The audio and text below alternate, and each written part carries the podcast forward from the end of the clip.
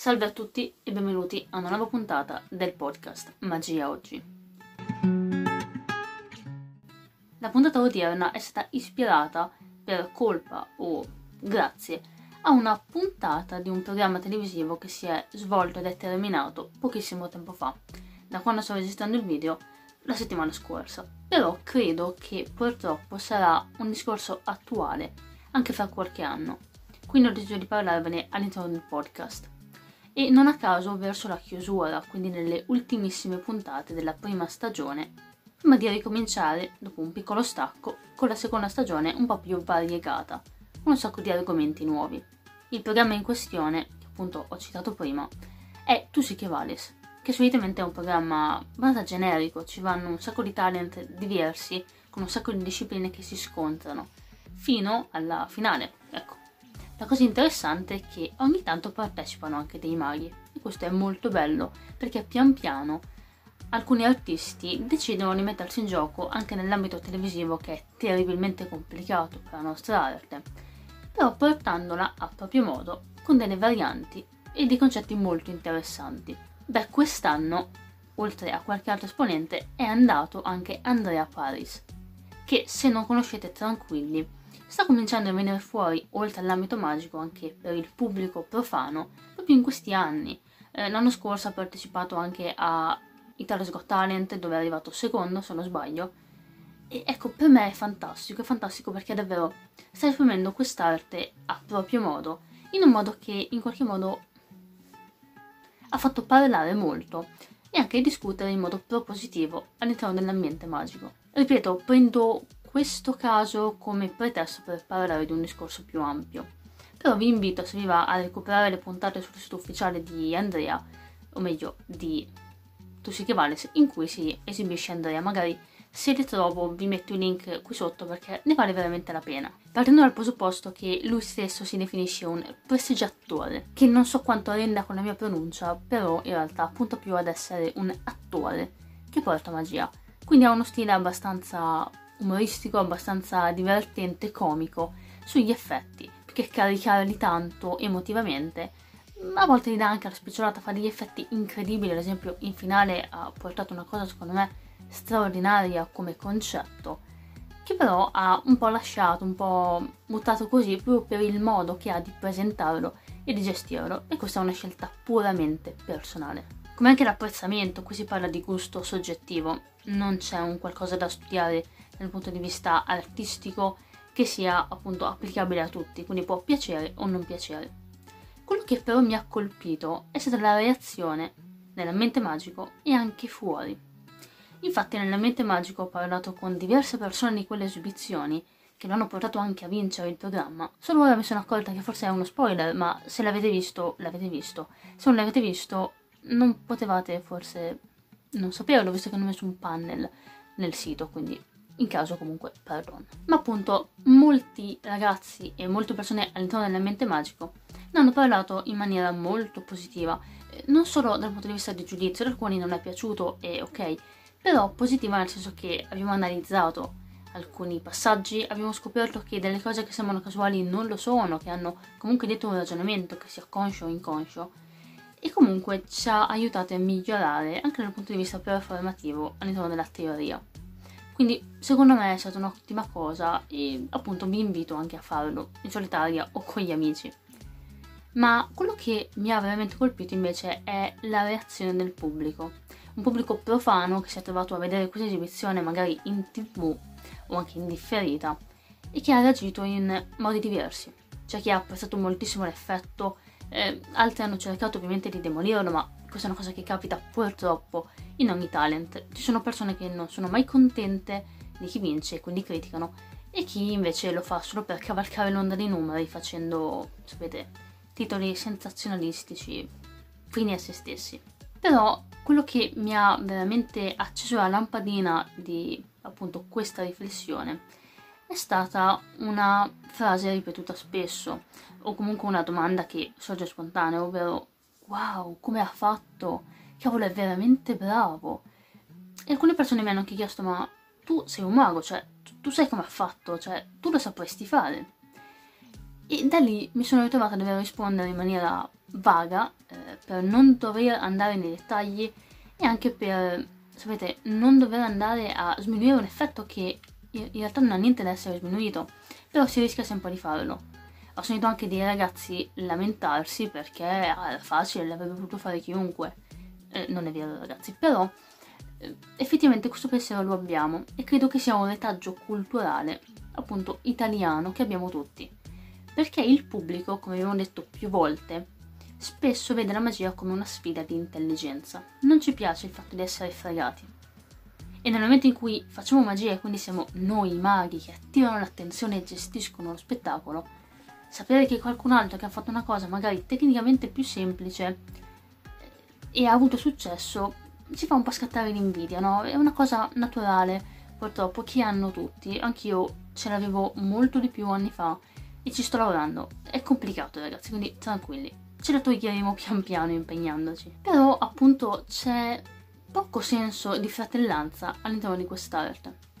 Una cosa meravigliosa in realtà che ho sperimentato in altri ambienti, di poter veramente essere complici, essere uniti all'interno di una piccola comunità che sia per una disciplina, una passione, un'arte, mm, anche con persone con i tuoi stessi gusti, interessi, è una cosa meravigliosa, perché puoi confrontarti, puoi parlarne e effettivamente sei molto capito, quindi non c'è gente che ti giudica in modo negativo, sono persone che ti stanno accanto. Questa cosa però purtroppo in magia io non la percepisco troppo.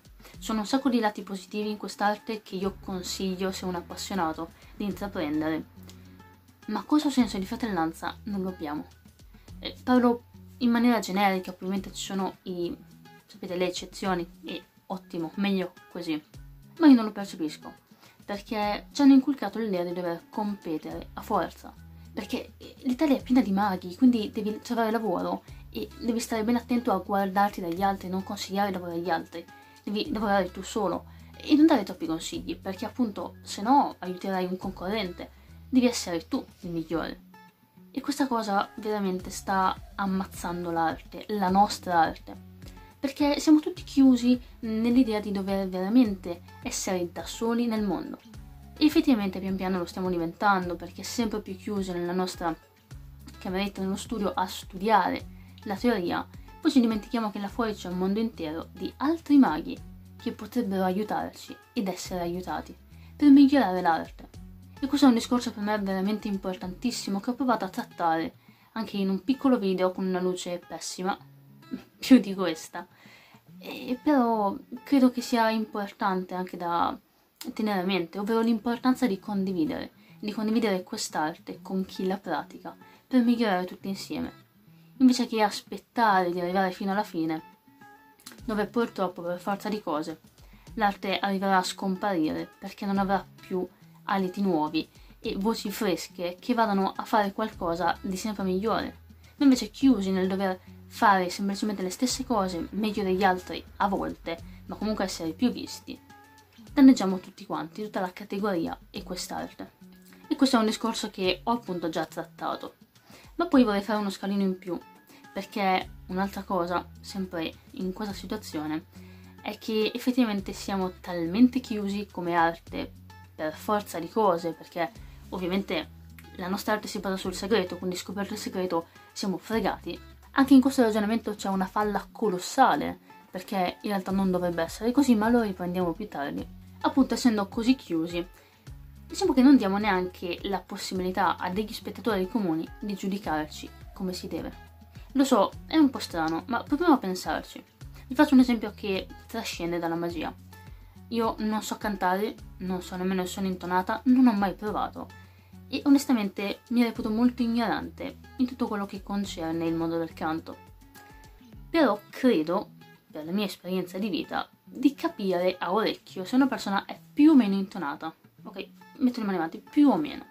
Se una persona più o meno se la cava, se mi suona abbastanza bene. Però è una cosa abbastanza generica, non ho mai studiato canto, non sono del settore. Quindi magari una persona che a me suona potrebbe invece essere giudicata da chi se ne intende andando a vedere tutti i difetti che ha, tutte le cose che sbaglia e ok, è una, diciamo, un avanzamento tecnico, uno sguardo e in questo caso un orecchio diverso e più allenato rispetto al mio. Però ho bene o male dei parametri e anche dei confronti da fare che mi portano ad avere un giudizio personale. In magia questa cosa è molto più difficile. Spessissimo io vedo delle esibizioni, soprattutto in tv o anche comunque nei social, giudicate da delle persone che non sono in questo ambito, quindi dei babbani, eh, ma sempre nello stesso modo. Ovvero, ah cacchio, bravo, cioè, non ho idea di come abbia fatto. Com'è possibile? Cioè, tu, tu lo sai, è, è, impossibile, è bravissimo, è il più bravo del mondo. Ma questo inventa i giochi, cioè, no, è una cosa mai vista prima. Questo è mentalismo, ehm, poi è psicocinesi, eh, questo è, è, arte, giocoleria, cards, è, è, di tutto. Questo mago veramente eh, non è solo un mago, cioè, non lo fa solo con dei trucchi, fa veramente magia. Ecco, vedete, si va sempre nell'over, cioè, è troppo. Questo giudizio è veramente troppo caricato perché non hai il confronto. Questo qui è il migliore. Quanti altri maghi hai visto? Due. Tra cui uno è americano, quindi non sai cosa stesse dicendo. Eh, vedevi che faceva così con le mani. Non hai i parametri e non è colpa tua, non è colpa degli spettatori. È colpa nostra. È colpa dei maghi e della mentalità magica talmente chiusa che relega a se stessa l'onere e anche in realtà il privilegio di potersi giudicare. E questo, ancora una volta, credo che sia una scelta di comodo e anche di pigrizia. Perché, ovviamente, se le persone non sanno come giudicarci, non hanno altri confronti, noi saremo migliori perché appunto non possono confrontarci. O basta che siamo almeno un minimo più bravi di qualcuno di più mediocre, che eccelleremo. Verremo visti come i migliori, anche se non lo siamo. Quindi, cavolo, è molto più comodo perché se le persone non possono giudicarmi come si deve, io lavorerò di più.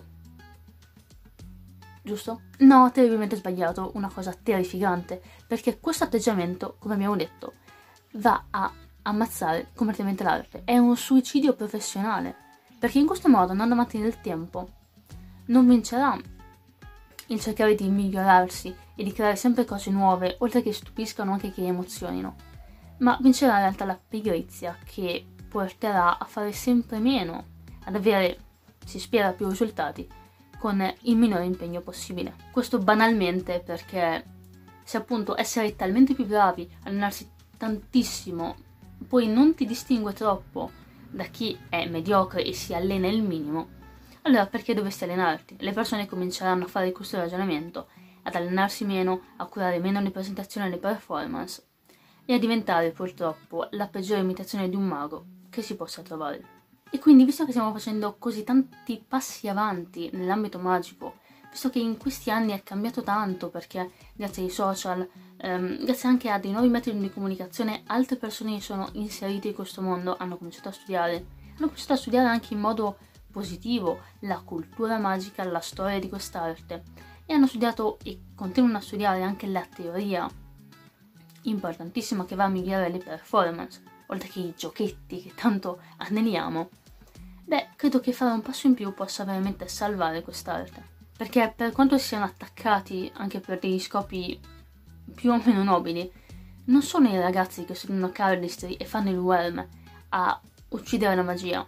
Non sono quelli che cercano sempre più giochi e guardano i tutorial invece che studiare nei libri grossi così dell'Ottocento teoria che vanno a uccidere quest'arte. È semplicemente la nostra mentalità che li forma e li formerà in futuro, che ci sta veramente tagliando fuori da tutto il resto del mondo. Poi ovviamente ci saranno sempre le persone da fuori che non sanno giudicare in modo perfetto quest'arte.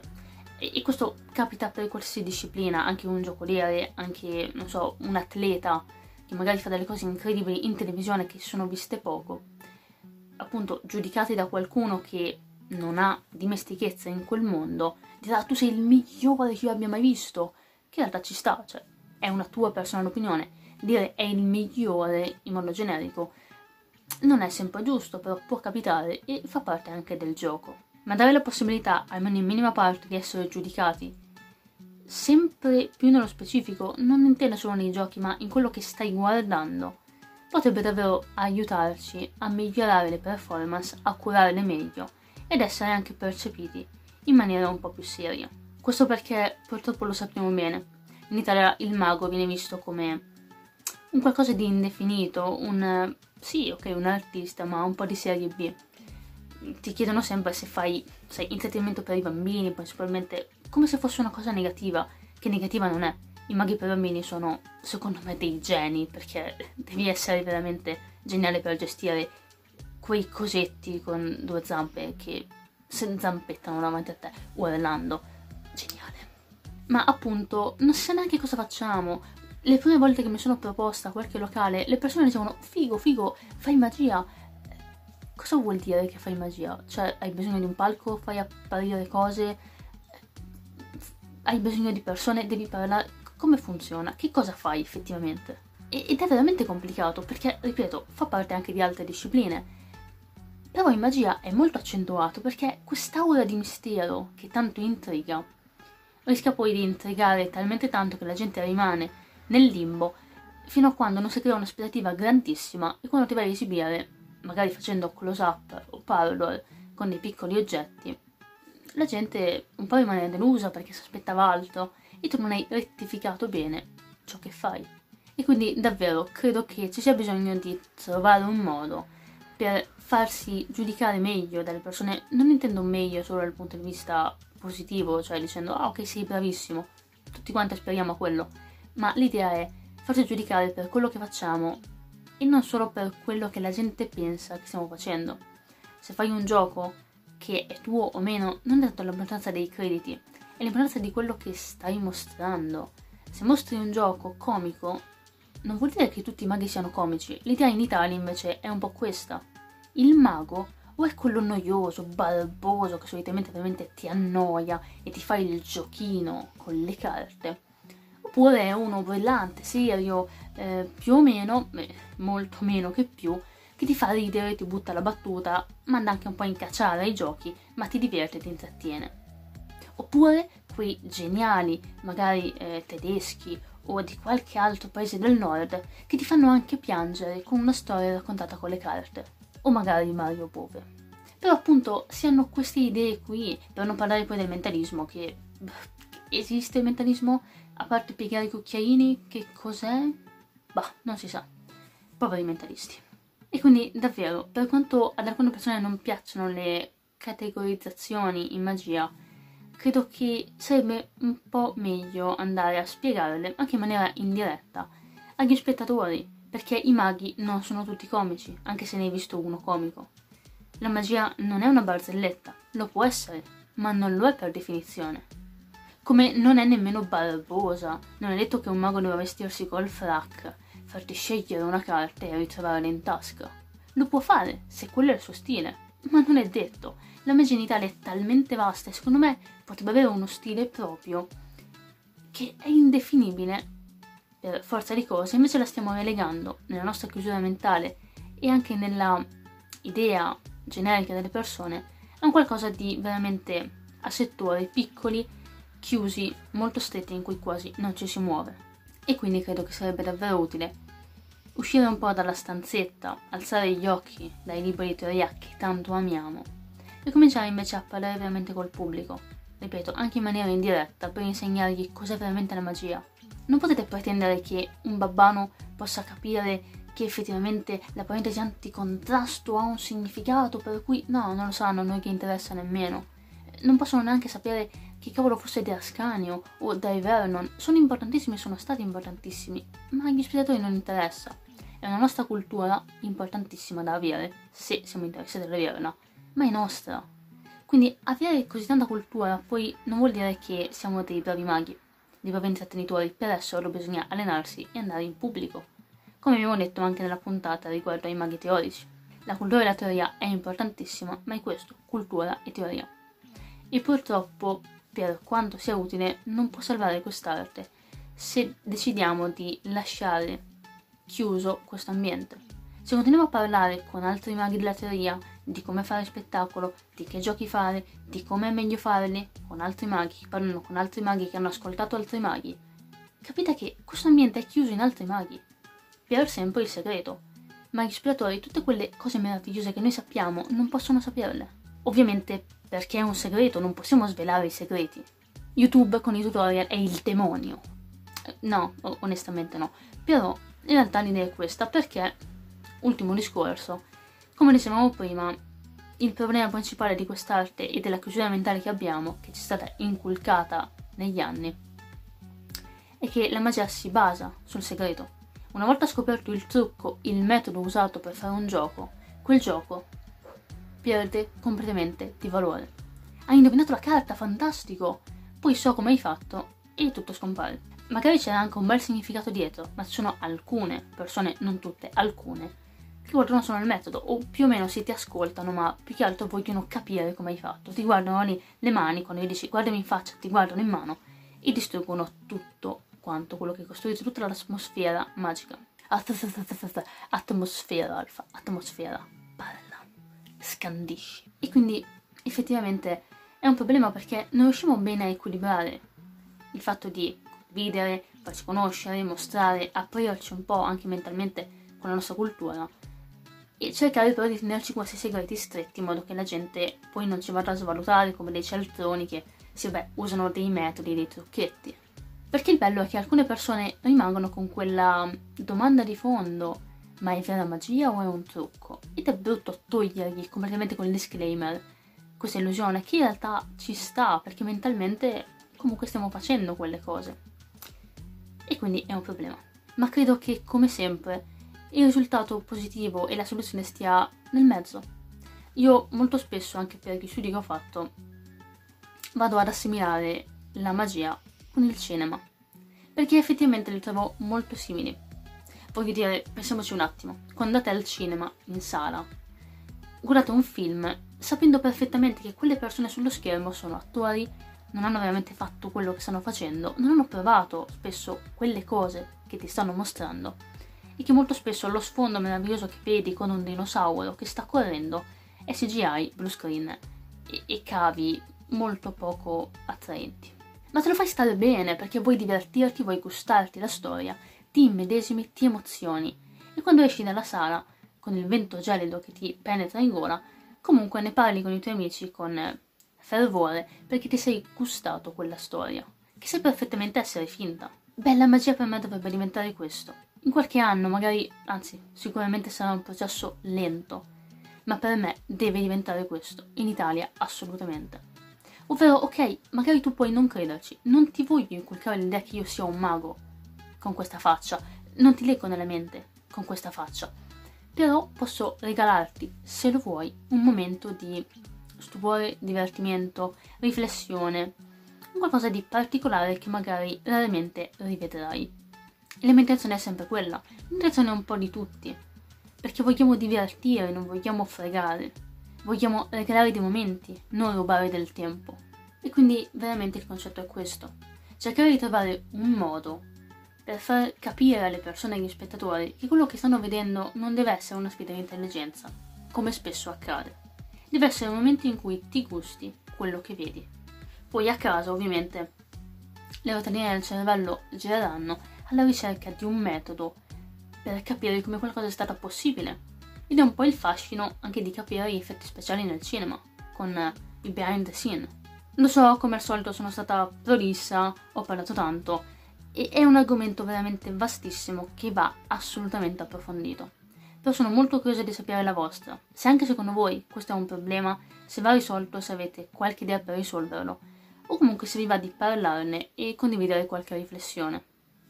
Io ho il podcast, parlo, voi mi ascoltate, ma poi mi piacerebbe leggere anche quello che ne pensate, un po' come capita molto spesso all'interno dei messaggi privati o anche nei commenti quando ve la sentite.